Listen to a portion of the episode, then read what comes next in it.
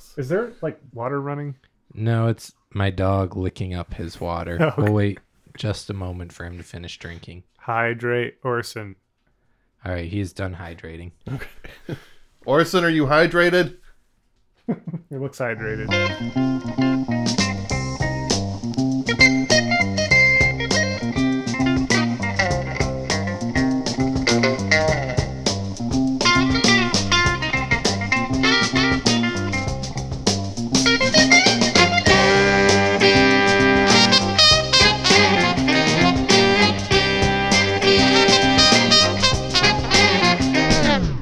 Welcome to I'd Buy That for a Dollar, a podcast about inexpensive, common, and underappreciated records that are waiting to be rediscovered. I'm your host, Sean Hartman, and I'm joined today by backup showrunner for the real Wedding Crashers, Peter Cook. yeah, that's me, the real wedding crashers, not those fake ones like Owen Wilson and Vince Vaughn or whoever was in that movie. No, you got it right. Oh, I'm ashamed. And of course, legacy epoxy mixologist, Jeremy Ruggles. Let's stick together. I'm sticking with you That I'm, was worth the wait. I'm sticking with you. because Babe. I'm made out of glue. Epoxy. You ever heard the band The Epoxies? No. They're pretty good. Yeah? Can you buy it for a dollar? No. Why well, the fuck are we talking about them maybe then? the CD. Hey guys, I have an album that you could buy for a dollar. Yeah, what it is. It's material. it's so fitting. I'm looking at the cover right now, and what does it have on the cover? Ladies and gentlemen, on the material album by the name of One Down, Sean, would you describe what you see? I'm seeing a blue background. I'm seeing a little bit of ring wear. Uh, I'm seeing some mild to moderate edge wear, and uh, you got a red font. The material is a larger font size than the album title, and in between, it's a dollar. It's like a dollar, but like something's punched out of the dollar. It's a little, little chewed up. looks looks like it's chewed up, but if you look closer, Yeah. it's not bite marks. What is that? That's a very familiar image. Could it be That's- America? That's the United States of America. Is this is this a political album, Jeremiah? It isn't really. Just con- the art conceptual, that part of it, the art department, we're feeling that way. True. They're just trying to make a buck off the punks. I see. Mm-hmm. It was actually why I bought this album, though, sight unseen. Wait, no, Unheard. unheard. Sight unheard. I Only sight seen. I won't go into my job for like HIPAA law reasons, but I hang out with people who need help, and one of those people likes to go to antique stores. Mhm. And I dig the crates when we're at the antique stores, but I don't have my portable record player because that would be highly unprofessional of me. And this one had just too good of a cover for me to be like, I'm not, I can't take a chance. hmm It's So- an intriguing cover, uh, despite how simplistic it is. It it makes you think that there's something going on here. Yeah, I expected it to be maybe kind of cheesily laden with political themes, uh, which and you is are a sucker for that. right kind of up my vibe. Yeah. but it really i mean as far as i can tell unless it's real subtle in there it's not political it's kind of dancey and almost commercial except Well, i'm just gonna play it Yeah, let's let's play it yeah. let's what track are you gonna hear play? i'm gonna play the second track i'm the one and it features Nile Rodgers is probably the best known person in on this one. That's my dude. Yeah, have we said Bill Laswell's name yet? no. Let's just say that real quick. Bill Laswell. Bill Laswell. Yeah, and, we'll, And- we'll talk. Michael Beinhorn, also officially a member of Material on this album. Just those two. Who is that? Tell me after the song. Yeah, we'll go ahead and listen, and then we'll talk more about them. Yeah, just let it. Can we listen to it now? Can we? Can we please listen to this now? All right. Please, With, with please, the name Jeremy, please. Michael Beinhorn marinating in your skull, please, Please. listen. Please, Jeremy. Please listen Please, to this For the love song. of God, play the fucking song.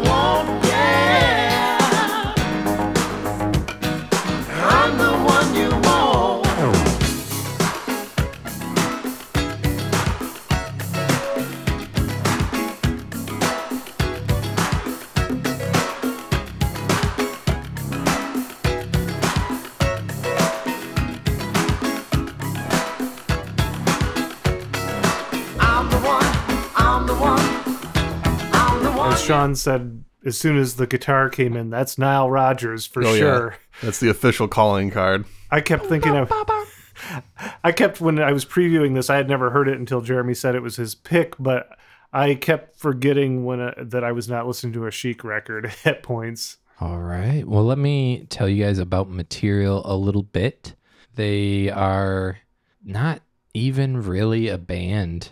It is more, it was described by Bill Laswell, whose name was mentioned, as sort of a network more than a band. And it was kind of a front for like a way to, for him to create these songs and bring people together put it out under a sort of label or thing that people know to associate and that's material What year was this album? this album was 1982 it was material's third album and material themselves i'll get a little bit into their history and then i'm going to dive even further back we're going to go a little non-linear get a little Tarantino. A little Tarantino on you, I suppose.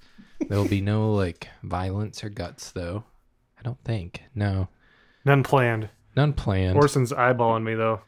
Um, the dog. material started out in New York in the mid to late '70s, and was actually the backing band for Daevid Allen of Gong. Okay. I knew that his name was associated with material. Yeah, they started as just his backing band, and then he stopped performing with them, and they just became material. And they would bring on guest vocalists. And it seems like every album they would put out, they would lose an official member and just pile in more collaborators until this album, when the only official members were Bill Laswell, who ultimately material really just became Bill Laswell uh, because on after their next album, Michael Beinhorn, who is marinating in your mind right now, Still, he's still there. left. I'm gonna just truck through Michael Beinhorn, cover him a little bit, and just move on from him. Okay. 'Cause and he's- then he's fully cooked after that, done marinating. Then he's yeah fully cooked and out of the oven. Okay. Um, so yeah, he quit Material as a band in 1984. How dare he? I know. Who does, and he, who that- does he think he is? Well, he thinks he's one of the most prominent producers of alt rock in the 90s, is who he thinks he is.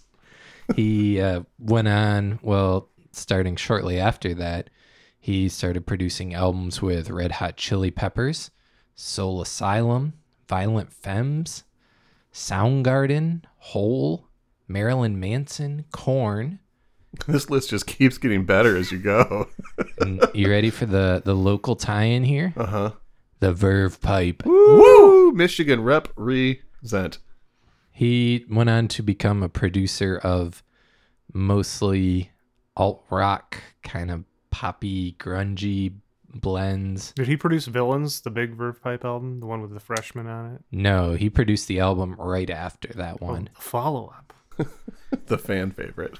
the fan favorite. He went on to just kind of become a producer. When I read about his interviews with him about his time in material, he kind of views it as like that's where he cut his teeth actually playing an instrument, but ultimately seemed to recognize that he wasn't like a musician or a sort of performer. That was the other thing I picked up is he's kind of the opposite of Bill Laswell in that he's not charismatic. He just looks and talks like someone who kind of fades into the background. As he's about to do on this podcast, fade into the background and not be talked about. What what did he play in material? You may have said, but what did he? What was his instrument? He did the synthesizers and like programming okay, uh, kind of things, and then Bill Laswell, the other member, did bass, bass master. and then they would just bring on people for everything else. I'll just mention what Michael Beinhorn does now, and then we're gonna throw him out Collects- the oven. Collects big fat royalty checks. So I do, yeah, I find it kind of interesting. He has a perspective. Him and Bill both have pretty interesting perspectives. I thought on modern music industry. And Michael believes that a lot of great songs are being written but not done justice because there's no money to produce these things like there used to be. Like there's a handful of Lady Gaga and whoever that gets the million dollar recording setups, and everybody else is getting incredibly reduced budgets from the kind of budgets they were getting in the 80s and 90s. So these songs are coming out sort of half fleshed out, like not fully realized songs. So he is focused on not even producing anymore, but really helping people that he thinks are making good songs with the pre production process of making sure the songs themselves are fully formed and the arrangements and everything are planned beforehand so that when they do go into the studio, they can keep a kind of run a tight ship and still come out with a decent product. I like that. That's interesting. Yeah. Yeah. He's kind of a pro bono producer now. Yeah, he's I'm sure has so much money and yeah. Getting all that corn from money. Getting that corn money, that Marilyn Manson beautiful animals money or Well, whatever. that Red Hot Chili Peppers money too. yeah. Yeah, the boys got checks. yeah. Soundgarden. He did the famous Soundgarden album with Black Hole Sun on it. Super all that. unknown. Yeah. I was around in 1994. I was seven. So I missed that one at the time. Mm, I was even younger than that. That brings us to the other member, Bill Laswell. Heard of him? You've heard of him. I've heard. Do go of on, him. Sean. I've heard that he's a he plays bass. In, True. In this band and others. True. On the real though, Bill's a guy that his name has come up tons and tons of times over the years. Me listening to other projects and discovering stuff that I'm into. He's done a lot of different things in both the production and the performance area, and uh, he's done a lot of work with a guitar player that we've talked about previously, Sonny Sharrock, and True. is responsible for Sonny's coming out of retirement into the music industry later on. True. In Mm-hmm. 91, I believe. He I've- coaxed him out. Yeah, Ask the Ages was the album. That's Yeah. A great album. I've uh, I've long known Bill Laswell's name from his association with the Golden Palominos, which was Anton Fier from the Feelies and the Lounge Lizards. That was his band. And I believe that's just a cornucopia of guests that have come through that project over the years. I don't know if it's still going or not. You may have mentioned the Golden pa- Bill Laswell is involved in so much that we could probably have a whole show focused on Yeah. him. I suppose it must be mentioned before we go farther into this album that he also did a infamous lost hip hop album that I was playing for you guys before we hit record on this podcast. Yeah. In '92, he worked with the group the Jungle Brothers to make an album called Crazy Wisdom Masters that was never released in that format. Warner Brothers decided it was much too experimental to make any money and forced a re-edit of it from their own people and it came out as uh, JB's with the Remedy as a much more watered down and supposedly commercial friendly album that kind of just flopped and then ended Jungle Brothers' career in the mainstream. But the unreleased album is one of the greatest hip hop albums ever, and I wish more people knew about it, but it's still pretty much buried. You can find it on YouTube, but there's no official releases still. Bill was a part of an insane amount of projects. He was asked in one of the interviews I was looking at, like how many things he's been on or produced or been associated with. He said he had no idea, but there's some biographer guy who keeps following him around who last he had counted was up to around 3,000. That's crazy. Yeah, and I'll just run through. I'll just drop a little listicle on you of uh, we love those lists. Hit me with that list, uh, Jeremy. things he was involved with after material. He was called in to work with Mick Jagger on his solo stuff, Afrika Bambaataa, Public Image Limited, Laurie Anderson, Peter Gabriel, The Last Poets, Buckethead, Sting, Soundtribe Sector 9, Lee Scratch Perry, Swans, The Ramones, and most famously, he and Michael Beinhorn produced and uh, sort of shaped Herbie Hancock's Future Shock album. And they both wrote the song Rocket that became a big hit. hmm And made a music video for that song that was made by Ooh, another Godley, tie-in. Godley and Creme, from 10 cc. Jeremy's My favorite, favorite, band. band. Yep. Yeah, yeah, yeah. It all comes back. I'm gonna play another song and then we'll talk more. That's what we do here. Mm. Sounds good. What are we going to hear now, Jeremy? We're gonna hear a little song called Memories. Is it good? Yes. Should I keep my headphones on while we listen to this one? Yes. All right. Well.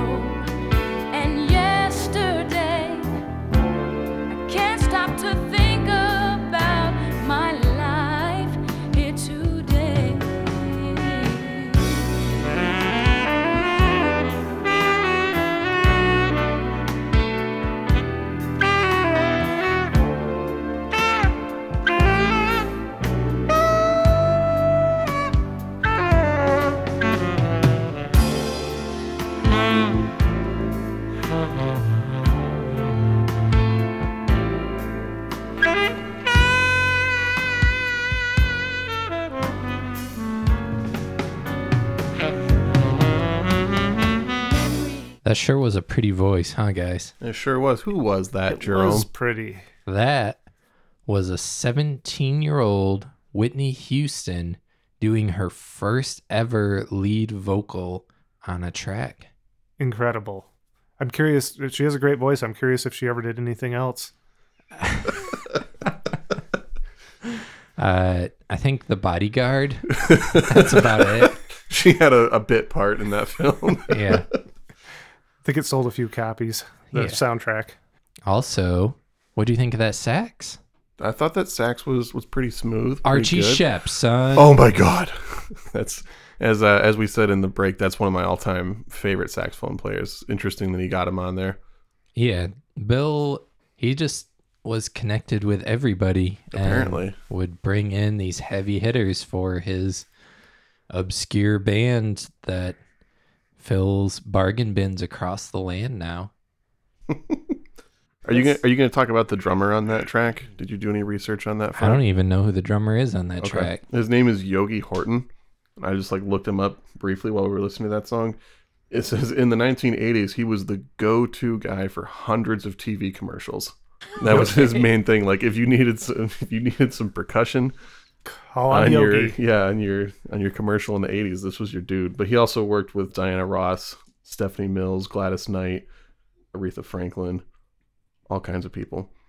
But yeah, so he was an R&B drummer that was just notable for having Well- a very versatile style and able to play with anybody. Well, I wonder if I wonder if he helped bring Whitney Houston in then, or or how what how at the age of seventeen she came to be on this track. Do you, do you have any Could be. idea? Let's I- let's say it was Yogi. I don't. Let's say it was Yogi. I actually spent a decent amount of time trying to find something with Whitney Houston saying something about being in this project. hmm and I read a ton of interviews with Bill Laswell, and none of them really referenced like how Whitney was there or what he thought of the track or anything. It didn't even come up. I mean, I guess that happens when you've done 3,000 things. But uh, she's a pretty notable person to have worked with, though. Yeah, at I that young age.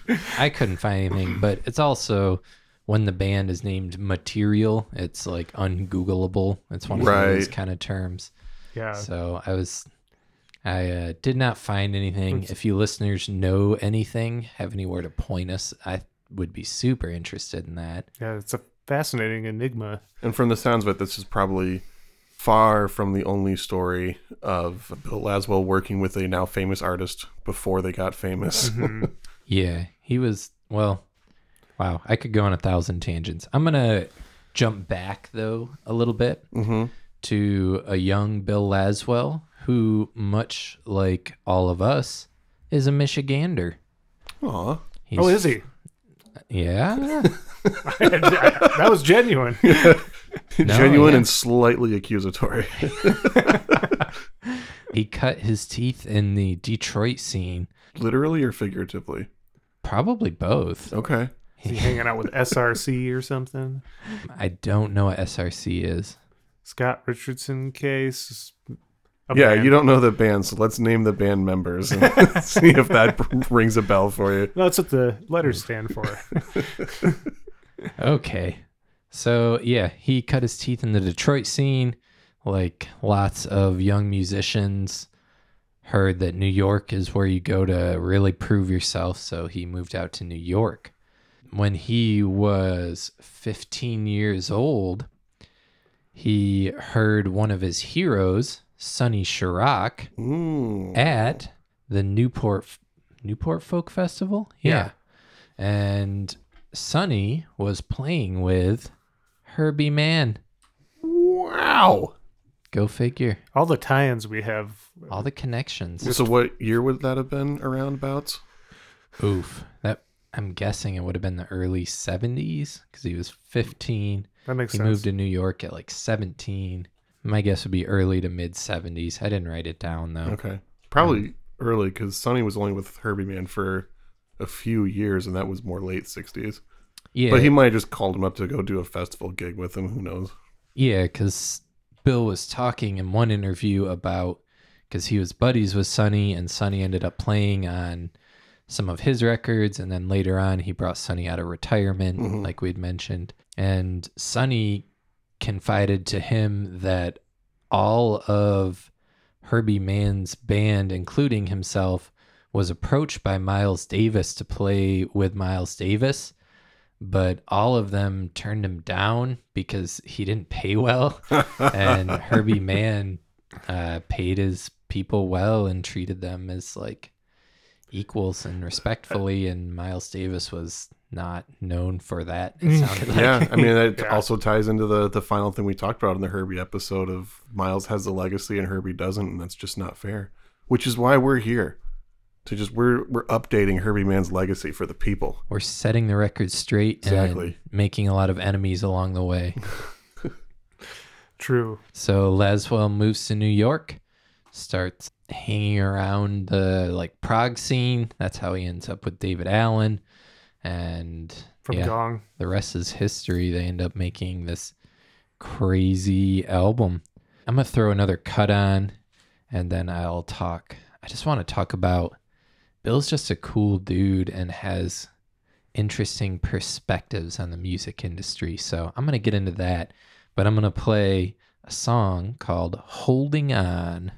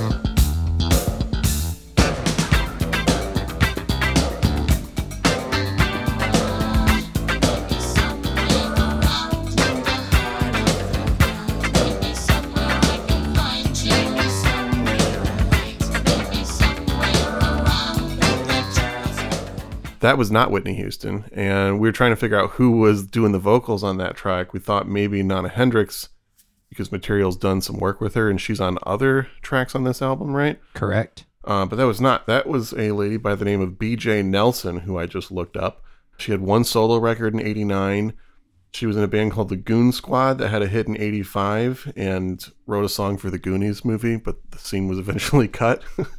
So if you got that director's cut of the Goon Squad, then you're probably familiar with Heck BJ yeah. Nelson. And then uh, later on, she was in a group called the Woo Warriors with Bernie Worrell from P Funk, greatest keyboard player of all time. Wasn't he also in the Talking Heads? Yes. Yes. Awesome. Wow. He was the reason why the Talking Heads started writing really, really good music. They were, I mean, like even David Byrne had said, like we were a pretty good band until Bernie Worrell joined and taught us all how to play instruments. Yeah, I remember in one of the interviews I was reading about Bill, he described him as one of the most underrated musicians like alive or making music. Yeah. He has his fingerprints on all kinds of things that people don't know Definitely. and he gets no uh gets no love for it. And he died broke, far as I know. Wow. Yeah. As I mentioned before, Bill was it seemed comes off as very charismatic and clearly was excellent at networking. He went on to like make his own labels and would organize these various projects and bands and he kind of became the go-to sort of he didn't like being called a producer but anytime a band needed a new sound needed something different or a different element to be brought in they go to bill and be like hey bill make this interesting and he would just throw all kinds of crazy ideas at it and make really interesting music that was often not popular but he was able to get labels to keep throwing money at him Yeah. And a lot of that music has aged better than all- some of the stuff that might have been more popular at the time. Yeah. Yeah, I think he has a quote that I am unclear if he was just quoting it or if he actually thought of it, but I think really captures his perspective where he says, Art is not a mirror, art is a hammer. Hmm, that sounds about right for his approach. Yeah. He believes in building and and creating something actually new, not reflecting Just a ref- feeling you Yeah. have Or smashing the mirror. or smashing the mirror. yeah. And building something in its place. Yeah. Destruction and creation. The the uh, urge to destroy is a creative urge, huh? Woo! Huh? Here we go. Anyways, Laswell, he also had interesting views on modern productions versus how it used to be, you know, old folks and they're like, things used to be different.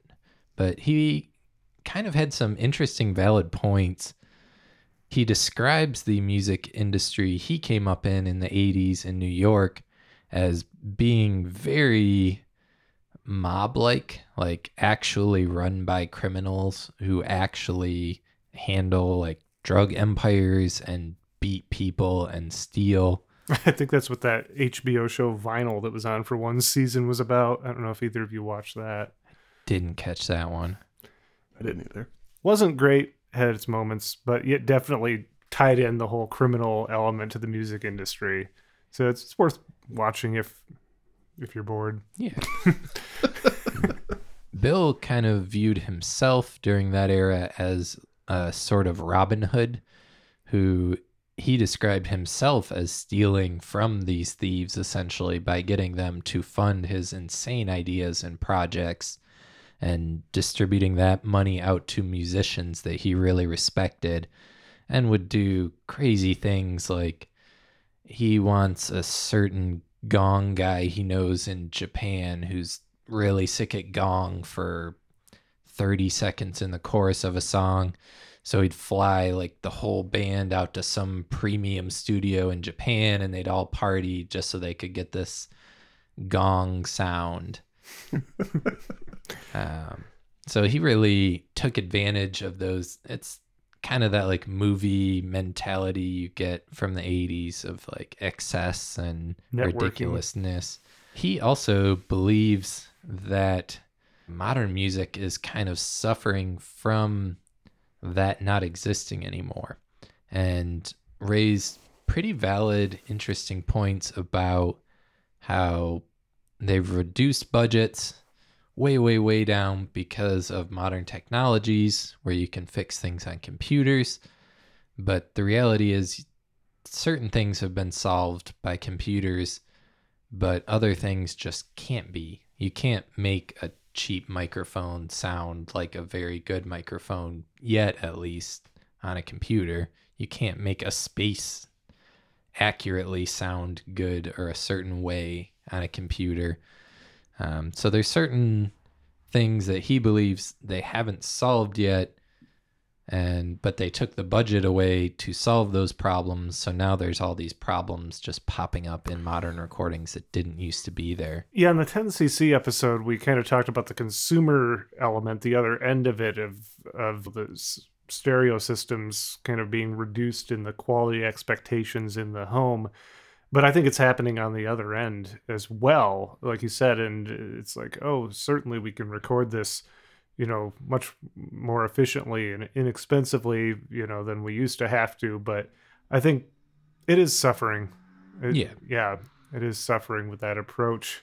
I don't think, yeah, I don't think that we can emulate some of the recording techniques uh, as well as we think we can. Yeah. And he seems to kind of lament that he can't serve in that Robin Hood role anymore either of giving some guy that he likes who wants to be a guitar player 80 grand to play guitar on some track and that guy doesn't have to work for 3 years or find another gig like all those kind of opportunities have been lost uh, because there's just not money flowing in like there used to be Yeah, I have to think session players, th- there's probably less opportunities there than there used to be. Is Oh, oh absolutely. yeah we go through these records and we see these people over and over again, and uh, that were session players, and I just don't know if that's people are making careers out of it as like they used to be able to. Mm-mm. He also interestingly described the modern record industry when he was asked about like streaming services.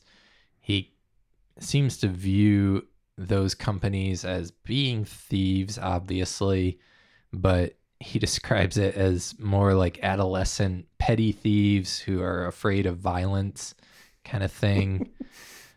seems to seem to like actively promote that back in my day our thieves and our music industry criminals were like actually tough and scary and these guys are just number nerds who are robbing people and it- it's there used to be all those anecdotes of you know threats of violence and stuff like that, Suge Knight, Vanilla Ice, and whatnot, and you don't hear about that stuff anymore. It- Yeah, you just hear people not getting paid.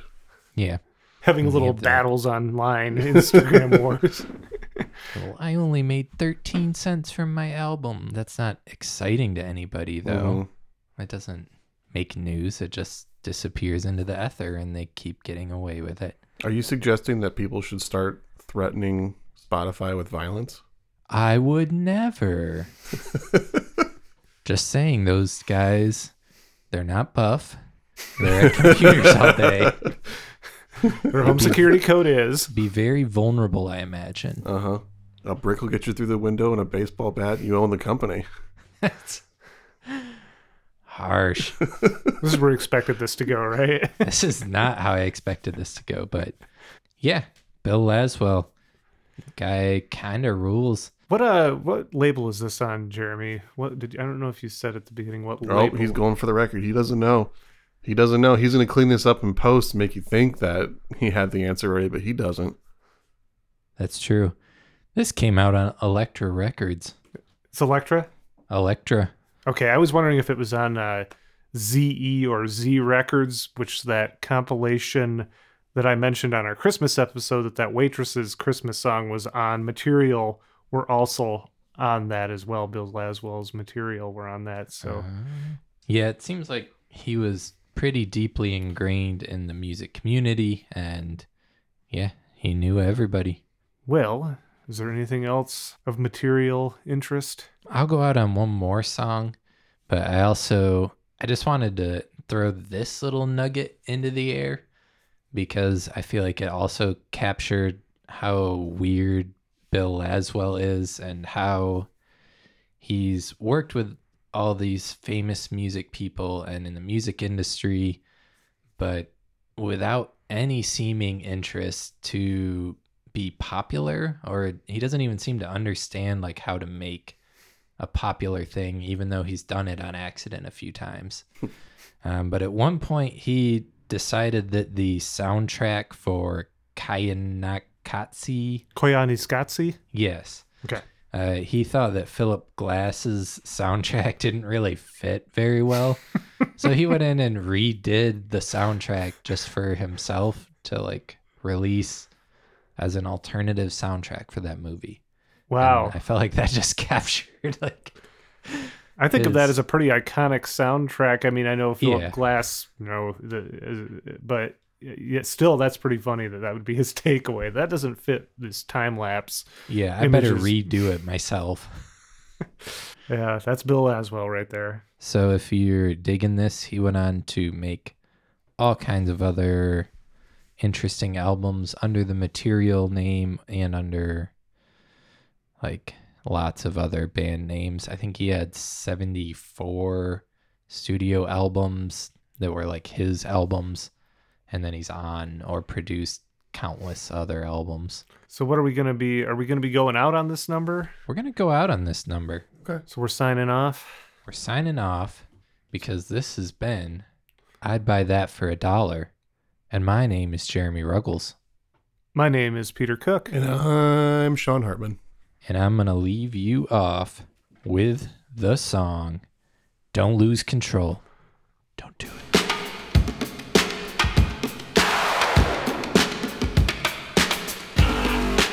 Yo, hit him with it, Peter. All right. Thank you for listening to another episode of I'd Buy That for a Dollar. If you would like to reach out to us and talk about what you've heard or have suggestions for what you might like to hear in the future, you can always hit us up at I'd Buy That Podcast at gmail.com.